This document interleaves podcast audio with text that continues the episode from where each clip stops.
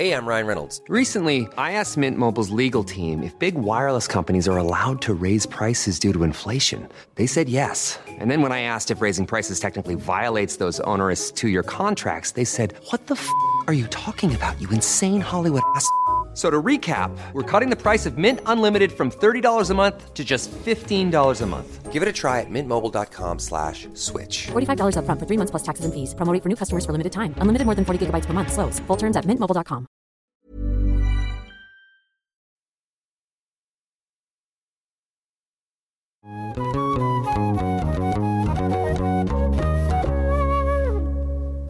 Bonjour à tous et bienvenue dans ce nouvel épisode hors série de Jins Podcast. À l'heure où le monde s'insurge contre les abominations du Hamas, comme devant les cinq mille enfants palestiniens succombant à leurs blessures, où il faut prendre parti et se ranger dans un camp, on peut tenter de rappeler des faits plutôt que des opinions. Je ne sais que trop bien le risque que je prends à parler de ce sujet, et je m'y aventure dans une perspective féministe, intersectionnelle, décoloniale, peut-être en faisant quelques erreurs ou en omettant involontairement d'autres aspects de la question qu'il faudrait bien plus que quarante-cinq minutes pour tout développer, mais je ne céderai pas cependant aux tentatives véreuses de vouloir me faire le chantre d'un combat contre les juifs, contre les arabes, contre les musulmans ou je sais quoi d'autre. Vous n'aurez pas ma haine. Alors, en me servant de l'ouvrage Ce que la Palestine apporte au monde, édité par l'Institut du monde arabe et Seuil, je voulais rappeler rapidement des faits historiques qui ponctuent l'histoire contemporaine de la Palestine.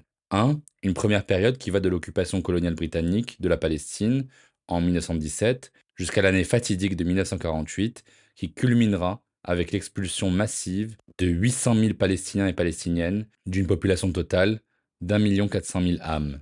Et puis une deuxième période qui va de mille neuf cent quarante-huit jusqu'à l'année mille neuf cent soixante-sept avec la défaite des armées arabes, l'occupation par Israël de territoires arabes égyptiens, syriens et libanais, et des régions palestiniennes, la Cisjordanie, Gaza et Jérusalem-Est. Depuis, une majorité de Palestiniens est enregistrée auprès de l'U N R W A, qui est l'Office de secours et de travaux des Nations Unies pour les réfugiés de Palestine dans le Proche-Orient. En mille neuf cent soixante-sept, une nouvelle vague de dispersion que les Palestiniens appellent Naksa, littéralement le revers, la déroute, causée par l'occupation israélienne du reste du territoire de la Palestine à la suite de la guerre des six jours, occasionne de nouveaux départs vers la Cisjordanie et Gaza. Israël met alors en place un nouveau système d'identification qui sépare la population des territoires palestiniens occupés en plusieurs catégories.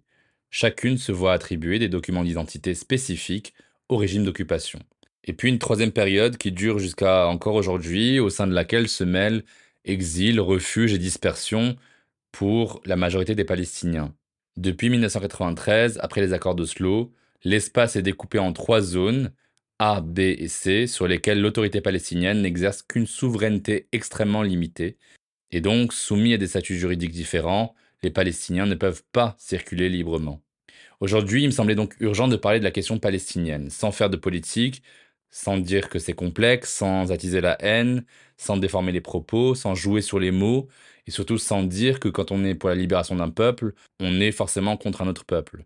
La libération et la paix sont l'unique horizon que nos humanités blessées peuvent espérer, et ce sont peut-être les femmes qui, en plein milieu du chaos, malgré les violences liées au genre, seront nos éclaireuses vers un monde pacifique et paisible. Inch'Allah. Pour ça, j'ai l'honneur et le plaisir d'accueillir dans Jins aujourd'hui Rima Hassan Mobarak. Rima est une juriste et militante pour la libération palestinienne. Elle est née dans un camp de réfugiés syrien. Enfant, elle rejoint la France. Après des études de droit et un poste à la Cour nationale du droit d'asile, elle fonde l'Observatoire des camps de réfugiés. Sa voix s'est faite entendre sur la scène internationale, la poussant à créer notamment le collectif Action Palestine France. En deux mille vingt-trois, Forbes la reconnaît comme l'une des quarante femmes d'exception. Elle est reconnue en France comme une des voix les plus influentes sur la question palestinienne. Merci donc, ma chère Rima, d'avoir accepté mon invitation dans Jins. Merci à toi, je suis vraiment honorée d'être euh, invitée sur ton podcast. Alors Rima, déjà face à la simplification du conflit euh, réduite à un choix entre soutien à Israël ou au terrorisme, comment proposes-tu de restaurer la complexité et la nuance dans le discours sur la Palestine ? Parce que faut-il le rappeler, même si ça me semble délirant de le faire, mais allons-y, tous les Palestiniens ne sont pas des adorateurs du Hamas, tous les Israéliens ne sont pas des tyrans sanguinaires, salafistes et musulmans ne sont pas équivalents, tout comme euh, Israéliens, Juifs, Sionistes et Netanyahou ne sont pas des équivalents. Donc euh, avant même euh, voilà, d'en arriver à la conclusion qui est la mienne, qui est, euh, consiste à dire qu'on a le droit, et c'est même un devoir, d'être empathique les uns envers les autres, il faut quand même rappeler une définition un peu cadre du conflit, qui est d'abord un conflit colonial, euh, qui n'est pas un conflit symétrique. On n'est pas dans une guerre qui oppose deux armées euh, qui ont les mêmes moyens, euh, autour d'un enjeu euh, euh, qui est, euh, qui nous paraît incompréhensible ou qui est flou. Là, on est dans quelque chose qui est quand même limpide, qui est celui d'une guerre coloniale. Les Palestiniens ont depuis soixante-quinze ans Euh, leur terre, ce qu'il leur reste de leur terre, de leur pays, euh, ont une, enfin, font face à une colonisation de fait euh, de tout leur territoire, euh, où qu'ils soient, ils sont soit sous blocus militaire, soit sous une colonisation et un régime militaire. Et s'ils sont en dehors des, de, du pays, comme c'est le cas pour moi, ils ont euh, euh, leur droit aussi, leur droit au retour qui est bafoué. Donc déjà, il faut situer le rapport de force qui se joue, parce que si on dit juste... Bah, on est empathique les uns envers les autres, et en fait, ça, ça, ça consisterait aussi d'une certaine manière à resituer au même, au même plan euh, colonisateur, colonisé, occupant, occupé, et, et, et c'est pas possible de le faire non plus. Il faut être aussi euh, euh, très rigoureux là-dessus. Donc ça, il faut d'abord voilà resituer le contexte qui est dans le contexte d'une guerre coloniale. Et le deuxième point, c'est effectivement d'avoir de la nuance et de la complexité dans la manière dont les sociétés civiles palestiniennes et israéliennes se définissent, agissent et répondent à cette guerre coloniale. Et il y a des fragmentations en fait dans les sociétés qu'il faut analyser pour ne pas essentialiser les Palestiniens à leurs représentants, mais qu'ils soient le Hamas ou l'autorité palestinienne, parce qu'il n'y a pas que le Hamas. Il y a l'autorité palestinienne qui a une posture, euh, qui a une posture de, de diplomatique, mais qui pour autant ne, ne, ne représente pas le peuple palestinien. D'ailleurs, le, l'autorité palestinienne fait face à une faillite politique qui est très importante, en Cisjordanie notamment, où elle est implantée. Et il en va de même de la société israélienne, qui est aussi fragmentée politiquement. Il y a une faillite aussi politique dans la société israélienne, puisque Netanyahou, qui est quand même un criminel de guerre, qui agit actuellement euh, dans, dans cette perspective aussi génocidaire à Gaza, ne représente pas tous les Israéliens, puisqu'on l'a vu, on en a été témoin. Il y a des manifestations très régulièrement à euh, Tel Aviv et dans d'autres endroits qui consistent à demander la démission de Netanyahou et qui l'accuse par ailleurs d'être le premier responsable de ce qui est en train de se passer, quoi. Donc, euh, pour conclure, pour moi, il faut à la fois redéfinir le conflit qui est un conflit asymétrique et qui est un conflit colonial. Deuxièmement, il faut bien analyser, contextualiser ce qui relève de la fragmentation des sociétés et de leurs représentants, que ce soit pour les Palestiniens ou les Israéliens.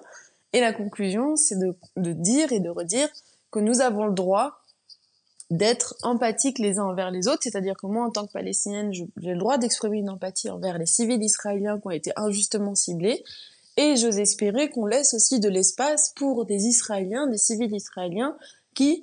Euh, sont euh, touchés, heurtés, choqués par ce que, par ce que sont en train de subir les Palestiniens en Cisjordanie ou à Gaza. Et c'est ces ponts-là qu'il faut trouver et qui malheureusement ne sont pas relayés aujourd'hui par euh, celles et ceux qui traitent la question, à savoir les journalistes euh, en France.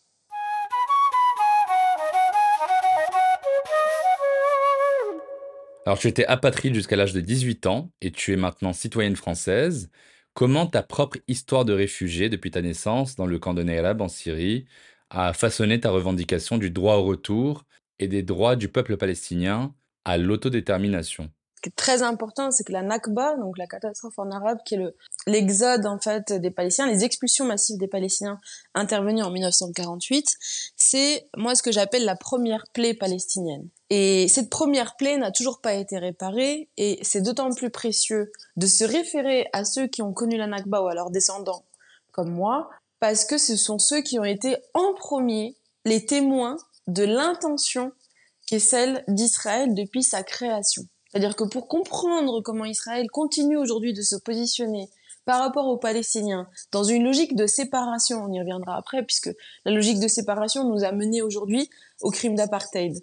Il faut comprendre comment Israël, depuis dix-neuf cent quarante-huit, a justement pensé son rapport avec les Palestiniens, et donc un rapport d'exclusion, de séparation, tout ça pour pointer du doigt que Israël n'a pas, depuis sa création, pensé à un moment à faire pont avec les Palestiniens, mais la logique a toujours été la même, qui est celle vraiment de défaire la Palestine des Palestiniens. Et c'est ce qui est en train de se poursuivre aujourd'hui à Gaza. Et donc les Palestiniens qui sont réfugiés, qui ont été témoins de cette première plaie, puisque la Nakba, c'est huit cent mille Palestiniens expulsés sur un virgule quatre million, donc c'est plus de la moitié du peuple palestinien en mille neuf cent quarante-huit, c'est, c'est vraiment une, c'est notre première plaie, il n'y a toujours pas eu de réparation pour cette plaie. Eh bien, dans les camps, qui sont les territoires où ont été accueillis des Palestiniens, il y en a cinquante-huit aujourd'hui au total, eh bien dans les camps, c'est constitué un, moi ce que j'appelle des Palestines par défaut. C'est-à-dire que les Palestiniens ont reconstitué dans ces espaces nouveaux Euh, des Palestines, donc euh, tu vois, ça peut se référer au fait que ils ont nommé certains camps euh, de nom de, de leur village d'origine ou du nom d'une localité qui a disparu, puisque la Nakba c'est aussi la destruction de cinq cent trente-deux villages. En fait, dans les camps, il y a des Palestines par défaut qui se sont reconstituées, et ce sont les lieux où le nationalisme palestinien est le plus fort. Parce qu'il y a cette mémoire de l'expulsion de la Palestine, de, il y a cette mémoire de la Nakba, il y a cette souffrance qui est commune, qui est la même pour tous les, les personnes, toutes les personnes qui vivent dans ces espaces. Et donc, c'est un concentré qui est à la fois euh, beau en termes de symbolique, mais c'est aussi des bombes à retardement politique. Parce que là, ça fait déjà soixante-quinze ans que des Palestiniens vivent dans des camps, avec des souffrances, une mémoire et des traumatismes qui sont vraiment Euh, transgénérationnelle, des conditions de vie qui sont aussi euh, misérables, qui restent misérables pour la plupart, et euh, un statut qui est celui de réfugié palestinien qui se transmet de génération en génération. Et la question qui se pose, c'est vraiment celui de l'avenir de ces camps. Qu'est-ce qu'ils vont devenir ces camps, sachant qu'il y en a partout dans la région, il y en a une dizaine en Jordanie, douze au Liban, il y en a neuf en Syrie, il y en a également à Gaza et en Cisjordanie. Et c'est des bombes à retardement. S'il n'y a pas de solution euh, politique qui est proposée aux Palestiniens, à savoir le droit au retour sur leur terre, euh, c'est des espaces où euh, euh, il peut y avoir aussi une forme d'implosion, quoi, vraiment. Tu parles de la non-identité que tu as ressentie en grandissant, dans cette euh, errance, dans cet exil. Comment tu as réussi, du coup, à te forger, à affirmer ton identité palestinienne en France, qui est un pays qui semble bien éloigné du contexte des réfugiés palestiniens? En fait, je parle souvent de non-identité parce que, paradoxalement, les camps sont certes des espaces où la mémoire palestinienne elle est préservée. On est quand même dans des espaces avec un statut qui nous empêche d'être pleinement palestiniens. Donc, euh, si tu veux, moi, en... quand j'ai compris que je suis née réfugiée palestinienne, quand j'ai compris que j'étais née euh, dans un espace qui n'est pas un pays, qui n'est pas, euh, qui a un territoire qui a accueilli en fait les Palestiniens depuis leur exil. J'ai compris que, enfin euh, que que j'avais une identité. J'étais en quête d'identité. Et le droit au retour, c'est ce qui nous maintient à l'identité palestinienne. Et il y a quelque chose qui nous sauve dans les camps où on recrée une identité de pansement, mais hum, il n'y a plus de d'espace auquel on se réfère. Par exemple, moi, j'ai la mémoire de mes grands-parents sur ce qu'était la Palestine, leur village, leur maison. Mais ces espaces, je suis privée de les voir. Il y a un effacement du passé, mais aussi euh, matériel, hein, vraiment physique. Quand je disais que la Nakba, c'était la destruction de cinq cent trente-deux villages, c'est vraiment très concret pour les Palestiniens. Il y a des Palestiniens qui sont nés dans des villages en, en mille neuf cent quarante-huit, qui se souviennent encore de leur maison et qui aujourd'hui sont des espaces qui ont été rasés. Et c'est aussi l'absence de, de, de projection possible. Tant que notre droit ne sera pas vraiment reconnu et appliqué, on, on vit un peu en, en suspens. Yeah, yeah. Uh, wallahi, it ain't girls like you out here in the West. I know I've been away, but I'm coming back home. No need to stress, baby. All I know, all I know, all I know is to be Palestinian, so always rep where you come from. Except when you're in line at the customs. Told her she can meet me up in London. She let me cause I came from Gaza with love. But I feel like it's always from Gaza with love. If they ain't go away, but they never go back. From Gaza with love, baby. فلسطين أحسن ساعي وبنت بلادي عجباني فضلكم يحكوا مش سامع continue à parler on vous entend continue à parler on vous entend continue à parler on vous entend continue à parler on vous entend continue à parler on vous entend pas. Alors, euh, au milieu de l'horreur et de l'apocalypse, les Palestiniens ont été décrits comme des animaux humains, ce qui est atroce. Euh, ils ne sont pas tués, ils sont juste morts. Ça me renvoie à ce que Judith Butler euh, disait. Elle disait que toutes les âmes ne sont pas pleurables de la même façon. il y a une déshumanisation des Palestiniens dans les médias, comme il y a eu une déshumanisation des Juifs depuis toujours. Comment euh, contrecarrer ces discours ? Alors déjà, c'est important de le resituer aussi historiquement, ce discours. Donc, comme je disais, moi, les, les, pour moi, les descendants de la Nakba sont les, les témoins, si tu veux, d'un recul historique qui est très précieux. Quand on regarde les, les discours des dirigeants israéliens ou des représentants de l'armée israélienne, allez, je vais prendre la large de dix-neuf cent quarante-huit à, en gros, à nos jours, il y a régulièrement des euh, citations qui consistent à animaliser le sujet palestinien. On a été euh, qualifié de cafards, euh, de sauterelles, euh, qui, dont les têtes seront écrasées contre les rochers, euh, de crocodiles qui sont assoiffés de viande, Euh, et toutes ces, toutes ces références, si tu veux, qui consistent à animaliser le sujet palestinien et donc à le déshumaniser, parce que ça, c'est un processus, tu l'as très bien rappelé, qui a été utilisé pour tout discours génocidaire. Quelles que soient les communautés euh, qui ont été ciblées, il y a toujours eu un procédé qui consiste à exclure de la com- communauté humaine une communauté en particulier, donc en l'occurrence là les Palestiniens, mais ça a été le cas pour les Juifs. On a un discours qui consiste à faire comprendre que ces humains ne sont pas en réalité des humains. Euh, on va les, euh, on va avoir un champ sémantique qui va être, euh, qui va être différent et qui consiste par exemple à, à les animaliser et donc à, à défaire aussi une empathie naturelle qu'on pourrait avoir envers ces, ces personnes. C'est un procédé qui est, qui est extrêmement euh, ancré historiquement dans les, le discours officiel d'Israël, de ses représentants. Pour comprendre le processus de déshumanisation du sujet palestinien, il faut aussi comprendre fondamentalement ce qu'est la colonisation. Et je pense que c'est aussi pour ça que la question palestinienne, elle est aussi structurante dans les sphères militantes. C'est parce qu'il y a une référence euh, qui est celle de la colonisation et qui est celle du, du sort en fait des peuples opprimés, colonisés, dominés, et qui euh, fait écho à beaucoup de communautés euh, Euh, qui sont euh, beaucoup de communautés ou beaucoup de peuples dans le monde qui ont aussi connu cette mécanique de la violence coloniale et qui est une mécanique nécessairement de déshumanisation. On ne peut pas coloniser l'autre, on ne peut pas l'opprimer, on ne peut pas le dominer si on n'a pas soi-même intégré qu'il nous était inférieur. C'est ça la mécanique coloniale. C'est vraiment intégrer et pro- propager l'idée que cet, cet être qu'on est en train de dominer, de tuer, de massacrer, de, de, de priver de ses droits fondamentaux, il ne mérite pas ce que nous méritons. Et donc, pour euh, arriver à cette finalité, il y a tout un procédé dans le langage qui est un langage de déshumanisation. C'est, on ne peut pas le décorréler, en fait, de la logique coloniale. Alors, bien que ces atrocités affectent à la fois les femmes et les hommes, leur impact est genré et ça touche de manière disproportionnée les femmes. Deux tiers des personnes tuées à Gaza sont des femmes et des enfants. La violence basée sur le genre reste un problème crucial.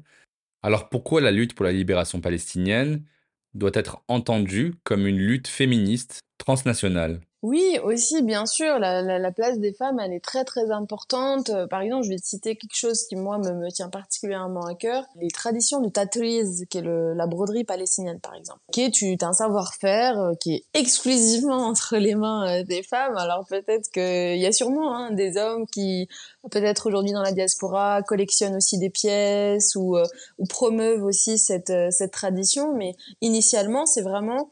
Euh, les femmes qui faisaient elles-mêmes en fait leur tenue. J'ai acheté récemment là une une, une tenue traditionnelle et le le vendeur en Jordanie qui en avait, qui avait qui avait toute une collection, mais m'expliquait, arrivait à lire les broderies, c'est-à-dire qu'il me disait bah tu vois cette robe là, elle a été faite par une femme qui a trois enfants, euh, qui a euh, telle profession, qui a telle euh, et et les les tenues en fait c'était comme une pièce d'identité. Et c'est un élément qui est extrêmement fort politiquement. Pourquoi ? Parce que le Tatriz, euh, il y avait des types de broderies, des coloris, euh, des motifs, des tissus qui étaient utilisés, qui étaient propres à chaque localité. C'est-à-dire que les femmes pouvaient aussi s'identifier en fonction euh, de, de, de ce qu'elles portaient. Et elle savait très vite qui venait de telle ville, de telle localité, de tel endroit. Et partout en Palestine, il y avait en fait des types de broderies qui étaient propres, qui étaient ancrées territorialement. Pratique, par exemple, de, du Tatriz. Bon, un, elle a été très fortement impactée, bien sûr, par la Nakba, puisque c'est, euh, comme je disais tout à l'heure, plus de la moitié du peuple palestinien qui a été chassé et poussé à l'exil. Donc, euh, on perd forcément, on perd beaucoup de choses, on perd tout, en fait, quand on n'est plus ancré dans, dans sa terre. mais elle, il y a beaucoup de camps de réfugiés où ces, ces, où cette, euh, ces traditions, qui sont des traditions aussi politiques, ça, ça rappelle un lien à la terre, ça rappelle un lien à des localités, mais ça c'est beaucoup repris par exemple dans les camps. Et les, et les, les celles qui sont euh, en tête en fait de, de, de ce genre de, d'initiatives sont aussi des euh, sont, sont aussi surtout d'abord des femmes. Il y a un autre exemple que je vais citer, c'est celui des chants traditionnels, qui sont des chants codés. Il y a pas que, enfin, il y a des chants traditionnels en arabe, mais il y a aussi une tradition de chants codés, surtout sous le mandat britannique. Euh, à force en fait de domination étrangère, les Palestiniennes ont eu recours à des chants codés pour parler ou s'adresser notamment aux hommes prisonniers. Et euh, c'était justement pour déjouer le fait que certains euh, Britanniques, euh, officiels britanniques, parlaient l'arabe ou maîtrisaient l'arabe et pouvaient donc comprendre ce qu'une mère de famille allait dire à son fils qui était, qui était emprisonné. Et donc qui consiste à inverser des syllabes que même moi, enfin aujourd'hui moi je ne comprends pas hein, ces chants, c'est, ils sont, ils sont très peu compréhensibles. Mais c'est dire euh, à quel point les femmes en fait en fonction des conjonctures politiques ont été des porte-voix de... à la fois de l'identité palestinienne, de cette tradition, mais aussi des leviers très importants pour déjouer euh, les, euh, les dominations euh, euh, étrangères. Et dernier exemple, c'est un exemple qui est plus intime et personnel, mais moi, euh, tout ce que j'ai hérité de la question palestinienne, je l'ai hérité de ma mère, qui était extrêmement euh, politisée, qui était extrêmement euh, attentive à ce qui se passait, extrêmement euh, aussi curieuse de... De, de notre histoire, mais de notre histoire politique, vraiment. Elle avait euh, une pensée politique sur la question palestinienne qu'elle m'a transmise depuis euh, mon plus jeune âge à moi, à mes frères, et d'un militantisme, quoi. Ma mère, elle, a, voilà, elle était de toutes les manifs, elle participait à plein d'associations locales, elle faisait euh, tout ce qu'elle pouvait, elle faisait pour cette cause, mais elle faisait aussi pour d'autres causes euh, qui étaient rattachées à ces questions de justice internationale, de droits de l'homme. Et les femmes, euh, voilà, dans les foyers, concrètement, sont les premières à transmettre Euh, cette histoire, ce sont, euh, c'est celles qui font le lien, quoi. Shamsul hawa fi an-nufus lahat fa ashraqat 'indaha al-qulub al-hubb ashha ilayya mimma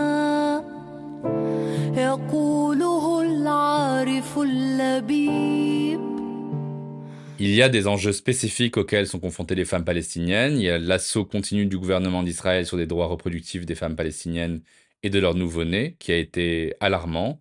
Il y a euh, les mères qui retrouvent leurs enfants sous les décombres, les féminicides en masse, euh, le viol des femmes qui est utilisé comme une arme de guerre. Depuis le sept octobre, l'O M S et les agences de l'ONU rapporte que cent dix-sept attaques contre l'infrastructure sanitaire de Gaza ont entraîné le non-fonctionnement de la moitié des hôpitaux de Gaza et la fermeture de soixante-quatre pour cent des centres de soins de santé primaire, et qu'environ cinquante mille femmes enceintes à Gaza devraient accoucher dans des conditions précaires. Presque sept cent mille femmes et filles en âge de menstruer ont un accès limité aux produits de protection menstruelle. Alors pourquoi les femmes semblent encore et toujours victimes collatérales des guerres que les hommes mènent ? Euh, bon, après il y a un contexte qui est particulier en Palestine, en tout cas à Gaza, qui est celui de la densité de la population, c'est-à-dire qu'il y a une concentration d'une population sur des territoires qui sont extrêmement réduits, et donc euh, ce qu'on appelle les dommages collatéraux en fait sont, ce sont d'abord les victimes principales. C'est aussi voilà tout le, tout le, le discours qui est, enfin le plaidoyer qui est fait pour reconnaître La, la, la logique génocidaire. Mais les Palestiniennes, effectivement, les femmes dans, ce, dans une dynamique de guerre coloniale représentent toujours un symbole et une cible. On peut prendre l'exemple de...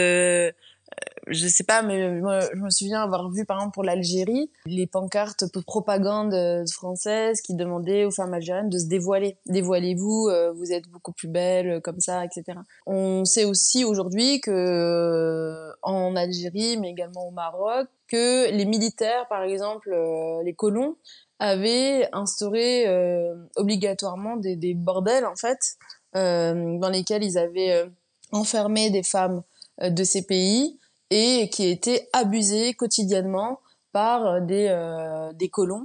Elles sont aussi utilisées dans une logique de de, de domination en fait euh, presque civilisatrice, quoi. C'est-à-dire que c'est vraiment le, le, la, la, l'identité du colon qui veut prendre le dessus, et donc, bah, effectivement, la femme qui représente la, la, la personne qui peut enfanter, qui peut régénérer, si tu veux, des générations euh, futures, est utilisée. Mais ça, c'est le cas dans plein d'autres pays aussi, hein. Le, le, le viol comme arme de guerre est utilisé dans plein d'autres situations de, de, de conflits. Et, et c'est important, là aussi, pour moi, de resituer le fait que la question des viols et des violences faites aux femmes existe depuis la Nakba. Et d'ailleurs, c'est documenté même par des historiens israéliens comme Milan Pappé, euh, tout le mouvement des historiens, des nouveaux historiens des années soixante-dix quatre-vingts qui, en Israël, ont eu accès aux archives et qui ont documenté ce qui s'est passé aussi sur la base de témoignages euh, localité par localité, village par village, on d'ores, avait d'ores et déjà documenté la présence de recours au viol et de, de ciblage particulier à l'égard des femmes, des femmes, des femmes palestiniennes. Alors on est d'accord, Rima, hein, le soutien au peuple palestinien ne signifie en aucun cas qu'on ne doive pas se montrer solidaire, en particulier entre femmes du monde entier, juives, musulmanes et de toute autre confession, contre l'enfer de ce conflit. C'est la position notamment d'Anne Assouline, qui est fondatrice du mouvement pacifiste Les Guerrières de la Paix. Est-ce que c'est ta posture ? Quelle est la posture la plus juste selon toi ? Alors moi, j'ai un problème avec ce genre de mouvement parce qu'il tend un peu à nous bercer euh, avec un discours de paix qui est quand même assez creux. Euh, c'est-à-dire que si on n'est pas d'abord extrêmement exigeant, ce que nous, nous disons palestiniens, c'est que la paix n'est pas la libération. Nous, ce qu'on voulons, nous voulons, c'est d'abord la libération de toute forme d'oppression qui est un préalable à, à, à un processus de paix. Et donc, quand on parle de paix et qu'on n'est pas... Euh, dans son discours, extrêmement clair sur la manière dont il faut nommer ces injustices et ces oppressions. Le discours de paix est très creux. Donc ça, c'est le premier élément. Le deuxième élément, c'est que le discours consiste à dire de, des guerrières de la paix qu'en fait, nous vivons les mêmes souffrances israéliennes, palestiniennes. Ça renvoie à une symétrie du conflit qui est pas audible. Euh, faut pas oublier que toutes les femmes israéliennes, sauf exception, hein, sauf si elles désobéissent et elles ont euh, des conséquences, Euh, font le service militaire, servent l'armée de Tsahal, ce qui n'est absolument pas le cas des femmes palestiniennes. La majorité des femmes palestiniennes sont, à l'inverse, des femmes civiles qui n'ont jamais porté d'armes et, à quelques rares exceptions, certaines rejoignent la lutte, la lutte armée. Ce qui n'est pas le cas des femmes israéliennes, puisque pour la plupart, le service militaire étant obligatoire pour les femmes comme pour les hommes, elles ont toutes porté les armes, elles ont toutes potentiellement aussi servi l'armée israélienne dans des territoires contrairement au droit international, dans des territoires euh, occupés, donc en Cisjordanie, qui se sont rendus sur des territoires qui sont des territoires euh, que Israël occupe illégalement et sur lesquels il persécute quotidiennement des Palestiniens avec un régime militaire. Et le, le discours, en fait, de, de ce genre de mouvement, qui en plus n'intègre pas euh, nécessairement les premières concernées, c'est-à-dire si on regarde la composition des guerrières de la paix en France, parce que c'est, en fait, les guerrières de la paix, ils se greffent à un mouvement qui existe depuis euh, de longues dates, qui sont celui de femmes palestiniennes, de femmes israéliennes, qui s'unissent pour des marches et qui s'unissent pour des événements, pour effectivement faire entendre leur voix. Et c'est très précieux de les visibiliser, ces femmes-là, parce qu'effectivement, elles sont peu entendues. C'est très précieux de les visibiliser, c'est très précieux de montrer qu'il y a une forme d'union qui peut exister, puisque moi, par ailleurs, je, je prône la solution à un État unique. Donc, euh, en fait, toutes ces genres d'initiatives sont porteuses d'espoir, mais euh, la, la manière dont est, est narré, en fait, le euh, conflit en France par euh, le mouvement, euh, il y a quelque chose de profondément problématique. Premièrement, il n'y a pas une voix palestinienne qui est véritablement représentée française dans le mouvement des guerrières de la paix. Ce sont essentiellement euh, des personnes qui sont, euh, qu'on a greffées, euh, qui portent des causes qui sont justes, hein, mais qui ne sont pas des voix palestiniennes euh, françaises qui sont greffées à ce mouvement. Et le problème euh, principal, c'est vraiment cette berceuse de la paix qui ne nomme pas les injustices. Par exemple, Anne Assouline ou le mouvement, peu importe qui en fait la communication, ne parle pas d'apartheid, alors que c'est un crime qui est aujourd'hui documenté par les plus grandes instances internationales, les plus grosses O N G internationales, et également par les Nations Unies. Les rapporteurs spéciaux des Nations Unies en parlent, ont qualifié cet élément. Euh, on a euh, des O N G israéliennes qui en parlent, on a même des journalistes israéliens qui en parlent, donc c'est profondément problématique d'invisibiliser ce qui relève quand même du quotidien des Palestiniens. C'est-à-dire, quand on est porteur quand même de la paix, quand on connaît les grandes figures de la paix, ce sont d'abord des hommes et des femmes qui ont dédié leur vie à la justice, en fait, qui ont dédié leur vie à faire réparer des injustices, qui se sont pas limités à une posture très simpliste de la paix. C'est un mot qui est très important, c'est pas un mot qu'on place comme ça pour pour pour faire joli ou pour, pour juste pour accéder à un imaginaire. Ce qui est important, c'est concrètement de comment on nomme cette injustice, concrètement qu'est-ce qu'on propose pour en finir avec les mécaniques d'oppression. Alors il y a des personnes aussi qui trouvent ça odieux de parler de génocide, d'apartheid, de, de nettoyage ethnique. Les mots sont effectivement importants tant ils sont horriblement chargés. Est-ce que tu peux expliquer pourquoi on assiste vraiment à un moment de l'histoire de la Palestine où on peut utiliser ces termes? D'abord, c'est effectivement un élément, là aussi, qui est un terme qui est sérieux, qui est juridique, et qui, de toute façon, peut seulement être acté par des tribunaux. Euh, et donc, je vais euh, aller droit au but. Et, euh, dans une interview, une interview du premier décembre qui a été faite par l'ancien procureur général de la Cour pénale internationale, il a qualifié ce qui se passait actuellement à Gaza de génocide. Euh, les interviews que j'ai faites euh, quelques semaines ou après les événements pour euh, Mediapart, pour Libé, pour euh, quelques médias, j'ai déjà parlé du, de, de, de, de, de génocide, et j'étais plutôt dans la perspective de, du risque génocidaire que je, que je voyais vraiment venir. Pourquoi ? Parce que ce qu'on disait tout à l'heure, c'est qu'il y a un élément intentionnel. L'élément intention, intentionnel est vraiment au cœur de la définition du génocide, c'est-à-dire que le génocide, c'est pas juste combien on tue et comment on tue. C'est-à-dire qu'aujourd'hui, on a un nombre quand même de morts en, sur un laps de temps, de civils qui est très important, de blessés qui est très important, et la manière dont on tue est aussi, euh, est aussi euh, très claire. C'est-à-dire qu'on a effectivement un concentré de population où on a un choix des armes euh, qui est des bombes qui sont extrêmement lourdes euh, et qui sont choisies pour faire un maximum de dégâts, que ce soit des dégâts matériels ou de, de, de, victimes, de victimes civiles. Et enfin, le dernier élément, qui est l'élément le plus important, c'est l'élément intentionnel. Et quand on resitue, encore une fois, les discours politiques des représentants de, d'Israël ou de son armée, dès le début, euh, ça a été un discours génocidaire, c'est-à-dire qui est passé par effectivement un procédé de déshumanisation du sujet palestinien, euh, d'une essentialisation du sujet palestinien au Hamas, c'est-à-dire que les discours qui, étaient, qui ont été ceux de, de l'armée israélienne et de ses représentants ne, ne consistaient pas à dire « nous allons tout faire pour protéger les civils palestiniens, mais nous sommes déterminés, par exemple, à en finir avec le Hamas », c'était de dire « il n'y a pas d'innocents à Gaza ». Il n'y a pas d'innocents à Gaza. Ça, ça a été dit et redit et repris.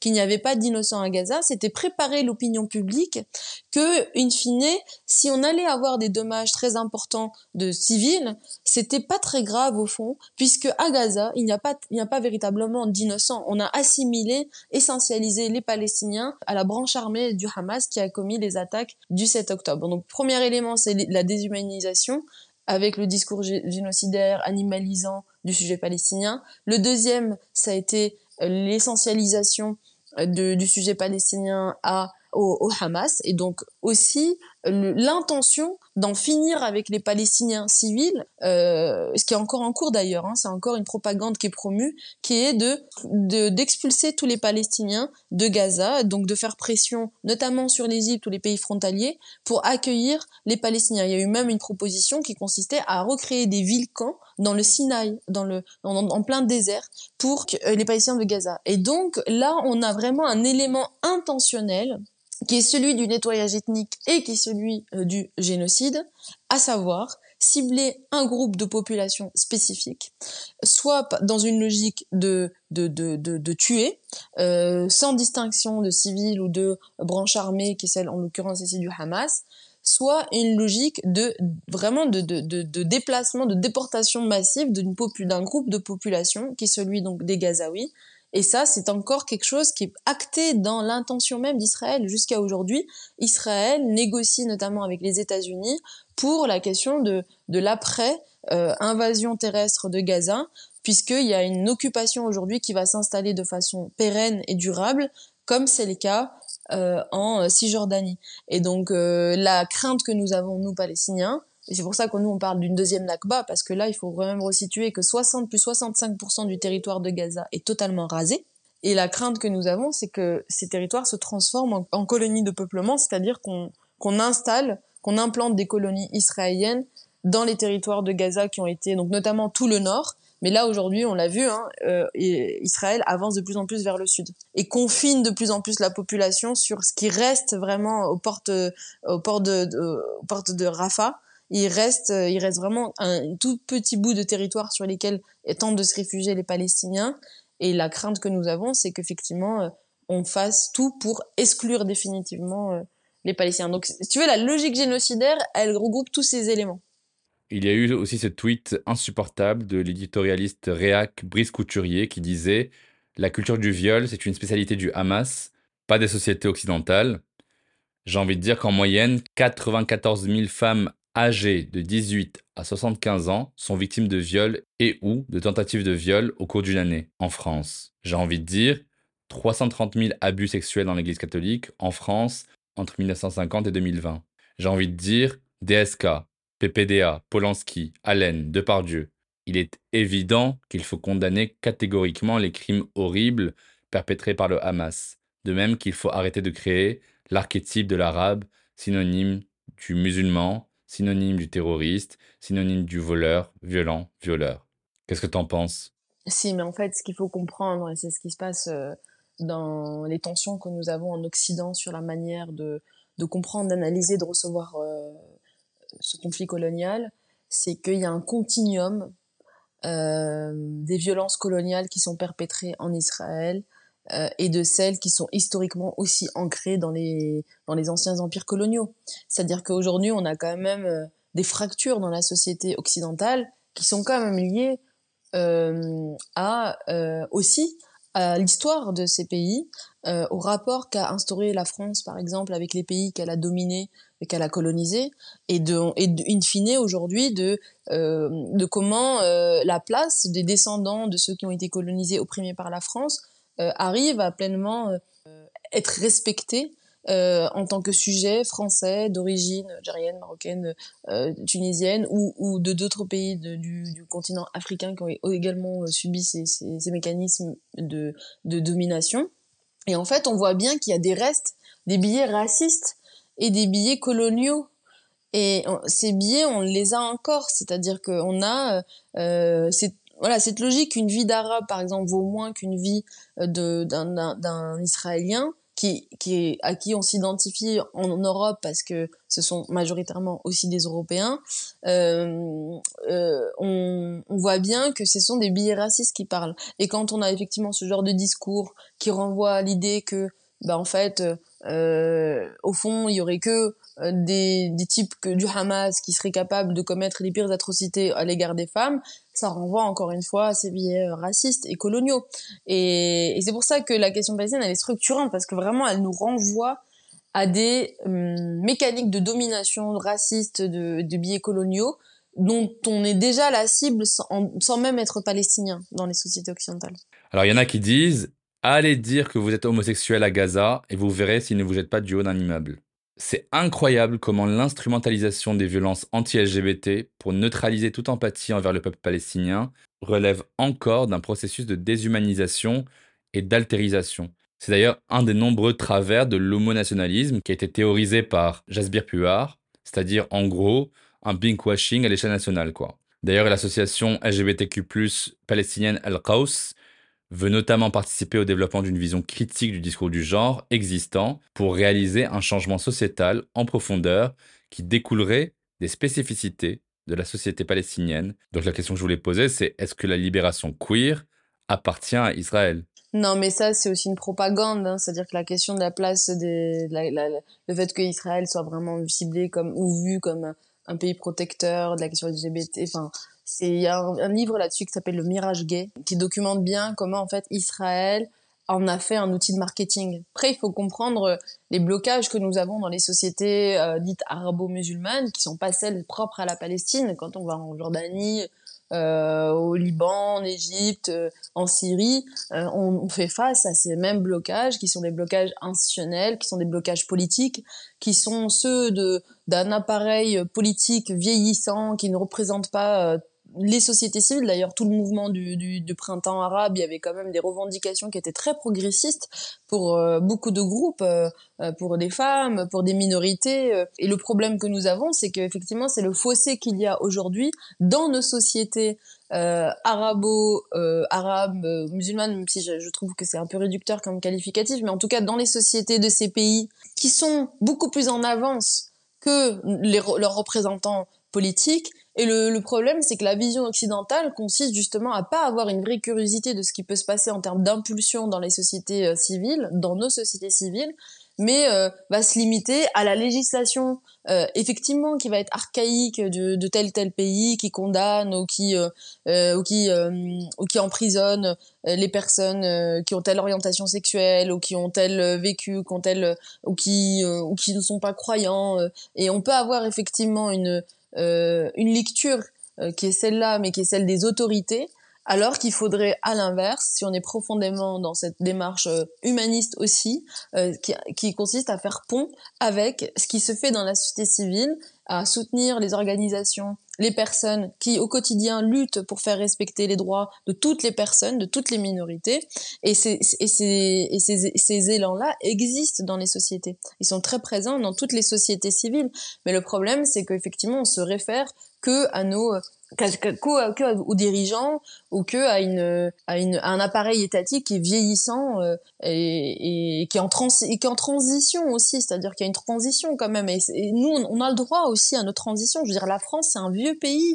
C'est un vieux pays. C'est un pays qui a mis des années, des décennies, euh, voire des, des, des siècles à se structurer euh, en ce qu'on appelle aujourd'hui une république laïque, démocratique, qui a ancré des institutions, qui a ancré vraiment des, des mécanismes de protection de droits, et cetera.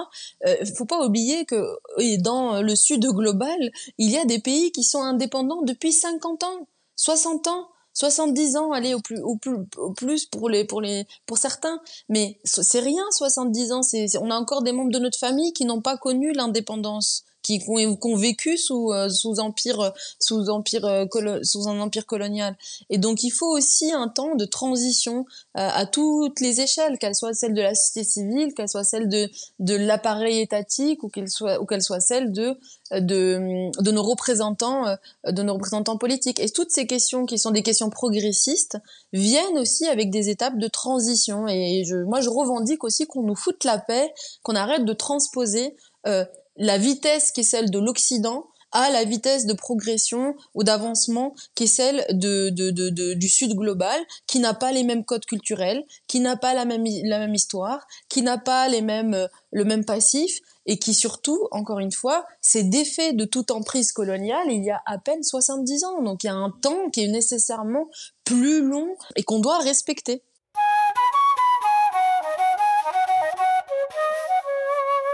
Est-ce que derrière chaque critique du gouvernement israélien se cache un antisionisme ? Parce que très rapidement, on peut faire l'amalgame encore et toujours avec l'antisémitisme.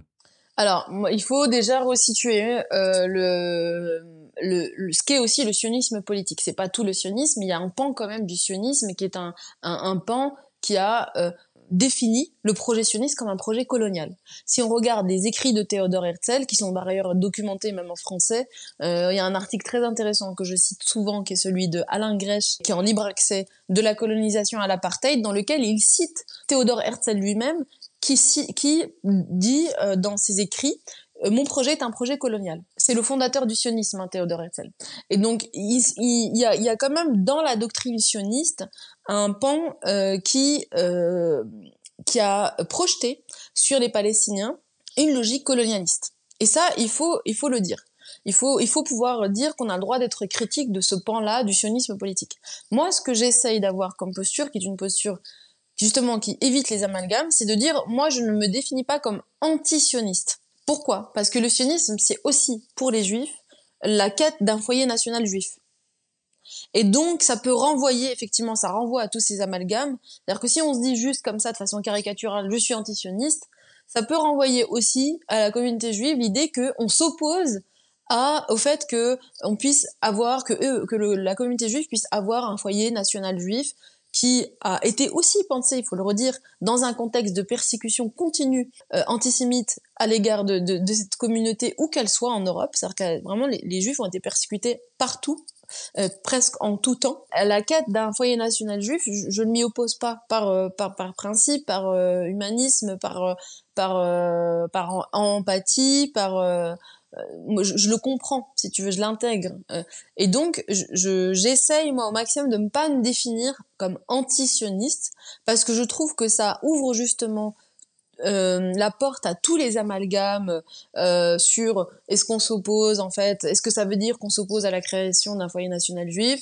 est-ce qu'on est contre le fait que les juifs soient protégés dans un endroit, ou est-ce qu'on pense à la doctrine politique sioniste. Et donc moi, ce que je dis plutôt, et c'est, j'espère que c'est audible et c'est quelque chose qui peut être compréhensible comme étant une approche qui est équilibrée et surtout qui est compréhensible, c'est que moi je veux pouvoir être critique du sionisme, notamment dans ses projections politiques à l'égard des Palestiniens, sans pour autant remettre en cause le fait que les Juifs avaient légitimement le droit, ont, ont légitimement le droit à un foyer national euh, juif euh, au vu de leur histoire. Donc moi, ça se résume en une phrase. Je n'en veux à personne d'avoir pensé la création d'un foyer national juif en Palestine. J'en veux à toutes celles et ceux qui l'ont fait au détriment de notre destin à nous. Et il est là tout le problème, c'est-à-dire que on a, on a, on peut légitimement penser la création d'un foyer national juif, qui par ailleurs existait déjà en partie. Il y avait, il y avait moins de dix pour cent de, de juifs qui vivaient en Palestine et qui vivaient très bien avec les Palestiniens. Oui, d'ailleurs, j'allais te demander, moi en tant que croyant musulman, j'ai une pensée et une prière tous les jours pour les Gazaouis, pour les Afghans, pour les Congolais et pour les personnes israéliennes assassinées ou prises en otage, tout simplement parce que mon humanité ne peut pas faire sens si elle est à géométrie variable. Tu penses pas ? On a le droit d'avoir une empathie naturelle. Euh, on, on, on, a, on a manqué d'espace comme ça en France. On pouvait s'unir pour euh, être à la fois solidaire de civils israéliens et de civils palestiniens. On a manqué d'espace. On a eu en France plutôt une logique qui consistait à confisquer notre empathie pour la transposer à l'État d'Israël. Et c'est là où moi je me suis désolidarisée. C'est-à-dire que les premières marches qui se sont organisées, c'était I stand with, with Israel, tu vois. Et ça a été tout de suite transposé à l'État d'Israël en, en lui-même. Et moi, c'est hors de question. Moi, je ne peux pas être solidaire de, de, de l'État d'Israël dans sa forme actuelle, qui est d'abord un État qui a à sa tête des, des, des, l'extrême droite, euh, une, une coalition avec des, des fascistes, Euh, des personnes qui appellent au meurtre quotidiennement des Palestiniens, qui tuent quotidiennement les Palestiniens en Cisjordanie. On en a peu parlé, mais ce qui se passe en Cisjordanie, il y a eu quand même plus de deux cent cinquante morts depuis le sept octobre, un territoire où le Hamas ne gouverne pas. Donc ce sont des colons en fait qui tous les jours, qui terrorisent, ce sont des terroristes, des colons qui tous les jours vont sur le territoire palestinien, qui s'approprient leurs terres, leurs biens, leur, béta- leur, leur, leur, leur bétail, et qui vont euh, les tuer vraiment à bout portant. M- moi je peux pas aujourd'hui soutenir Euh, des démarches, euh, démarches ou des mobilisations où le, le, le soutien, mon empathie naturelle envers des civils, des humains, est automatiquement récupérée pour un soutien à Israël. C'est pas possible pour moi. Et c'est ce qu'on a manqué en France, c'est qu'on a eu peu d'espace, peu de paroles politiques qui ont réussi à nous faire, à nous, à nous unir autour d'une empathie naturelle qui est celle qu'on nous avons d'humain à humain. Et bien sûr que moi, je, je, j'ai été la première hein, à dire, enfin, j'ai, j'avais euh, publié un message dès le jour même en disant qu'il était inconcevable de se réjouir ou de légitimer l'attaque qui a été faite le sept octobre à l'égard des civils, et que le faire, c'était vraiment, euh, c'était vraiment bafouer tous les principes de, de, de paix, de justice qui, une, qui, qui sont au cœur de la question palestinienne. Voilà, l'essentiel de mon, mon propos, il est sur la question palestinienne, parce que j'ai, j'ai déjà eu l'occasion de le dire, ma parole est une parole de rééquilibre en France, là où les voix palestiniennes sont peu entendues, et donc c'est pour ça que je concentre beaucoup de, de mes publications sur la question palestinienne. Mais ce qui est important de dire, c'est que le jour où nous aurons perdu cette empathie-là, pour des enfants, pour des femmes, pour des vieillards israéliens, la colonisation nous aura eu jusqu'à l'os. C'est-à-dire qu'elle nous aura animalisés, mais jusqu'au bout. Et, et, et se battre contre ça, c'est important de le dire, parce que parfois on peut être tenté par la colère, par cette indignation qui est légitime de ce qui se passe à Gaza, et de, et de, de répondre à la haine par la haine, quoi. Et de dire, ben, au fond, euh, eh ben, je, je, je, je veux plus jamais entendre parler des Israéliens, je ne veux plus, euh, Euh, je ne veux plus rien leur offrir d'un sentiment qui peut être un sentiment noble, qui est celui de l'empathie, par exemple. Euh, eh ben, il faut se battre contre ces démons-là que nous pouvons tous avoir humainement et essayer de, d'avoir à, à l'esprit que le jour où nous perdrons cette empathie-là, ou ces, ces efforts-là d'empathie, euh, la colonisation nous aura eu jusqu'au bout. C'est-à-dire que nous aurons perdu notre humanité.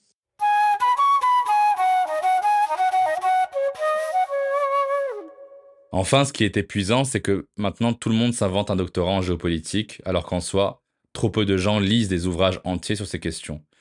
Il y a plein d'ouvrages de femmes comme celui de Radha Karmi, euh, Israël-Palestine, La solution, un État, qui parlent de paix et d'un État unique. Alors toi, quelle est ta vision des solutions possibles pour résoudre le conflit israélo-palestinien ? C'est un peu la question prix Nobel, tu vois.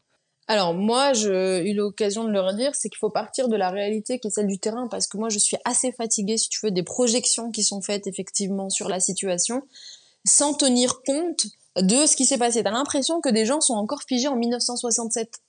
Donc tous ceux qui promeuvent aujourd'hui, qui promeuvent la solution à deux États, t'as le sentiment qu'ils sont figés en dix-neuf cent soixante-sept, qu'on on en est encore aux accords, euh, euh, on a, euh, à, à la guerre de six jours et des accords ensuite d'Oslo qui ont, qui ont débouché euh, à, à, à, à la fameuse poignée de main entre Yitzhak Rabin et, et Arafat. Or, aujourd'hui, le, le, le paradigme a complètement changé, euh, c'est celui de l'apartheid.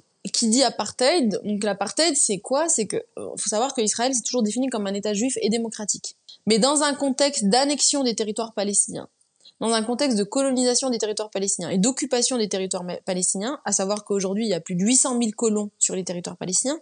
Aujourd'hui, Israël, face à une logique de colonisation, d'annexion des territoires palestiniens, dans lesquels il y a plus de huit cent mille colons, doit faire un choix. Soit c'est un État qui devient démocratique, mais dans ce cas-là, il intègre les Palestiniens. Il ne peut plus être juif, ou uniquement juif, puisque les Palestiniens ne sont pas juifs. Soit ça devient un État, ça reste un État juif, mais il ne peut plus être démocratique puisqu'il fait la séparation, dichotomie entre juifs et non-juifs.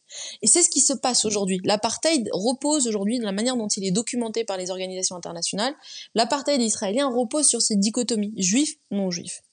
C'est-à-dire que les Palestiniens, où qu'ils soient, qu'ils soient en Israël, qu'ils soient en territoire occupé, qu'ils soient à Gaza, qu'ils soient en diaspora, ont toujours moins de droits structurellement Euh, au nom de cette logique de séparation, que les citoyens juifs israéliens. Et donc, à partir du moment où le paradigme du conflit a changé, c'est-à-dire qu'aujourd'hui, c'est de fait une question de, d'apartheid, c'est plus une question de territoire, c'est plus une question de frontière, puisque les Israéliens sont chez nous. Les Israéliens sont chez nous en territoire occupé. Il y a huit cent mille colons, encore une fois, qui sont en territoire occupé. À partir du moment où on est sur ce paradigme-là, qui est celui de l'apartheid, la question qui se pose, c'est la fin de l'apartheid. Qui dit fin de l'apartheid, dit égalité de droit. Et donc, la question d'un État binational ou d'une confédération d'États est pour moi la seule solution viable. Et je termine sur un dernier point, c'est qu'il ne faut pas oublier que pour avoir un État, en droit international, il y a trois éléments qui définissent un État. C'est quoi ? C'est un territoire donné continu, une population qui est unie sur ce territoire-là, et une autorité légitime qui gouverne. Le problème, aujourd'hui, moi, j'aimerais qu'on m'explique comment on va faire un État palestinien sur un territoire sur lequel se trouvent huit cent mille colons. On parle de, de peau de léopard pour les territoires palestiniens parce qu'ils sont coupés par... Euh, tout le territoire est coupé par plein de colonies. Donc on a vraiment des, des coupures euh, qui sont faites dans les territoires palestiniens en raison de l'installation des colonies. Donc la question qui se pose, c'est comment nous allons unir tout le peuple palestinien sur un bout de territoire et sur lequel on va pouvoir penser euh, voilà, le, l'indépendance du peuple palestinien. À mon sens, c'est vraiment pas viable. Euh, plus personne, en tout cas de, un peu sérieux, ne croit à cette solution de, de, d'un État palestinien.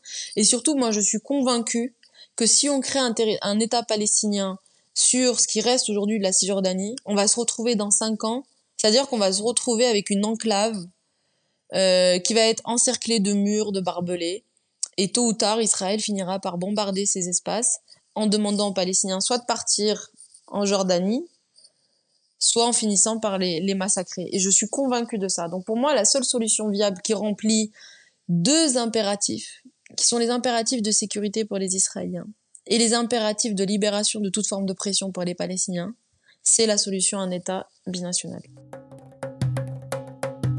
Alors on va conclure, mais avant, dans chaque épisode de Jins, on déconstruit ensemble un mythe ou un mytho qu'on m'a dit ou que j'ai souvent entendu. Un ami m'a dit l'autre jour, de toute façon, tu peux sortir en manif autant que tu veux.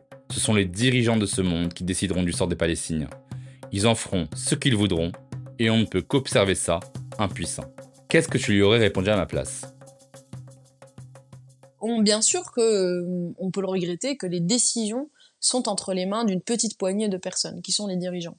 Mais il ne faut pas oublier que les dirigeants dépendent des pressions qui sont exercées par la société civile. Et on peut prendre plein d'exemples de luttes qui se sont organisées d'abord dans les mobilisations de, de, de, de l'opinion.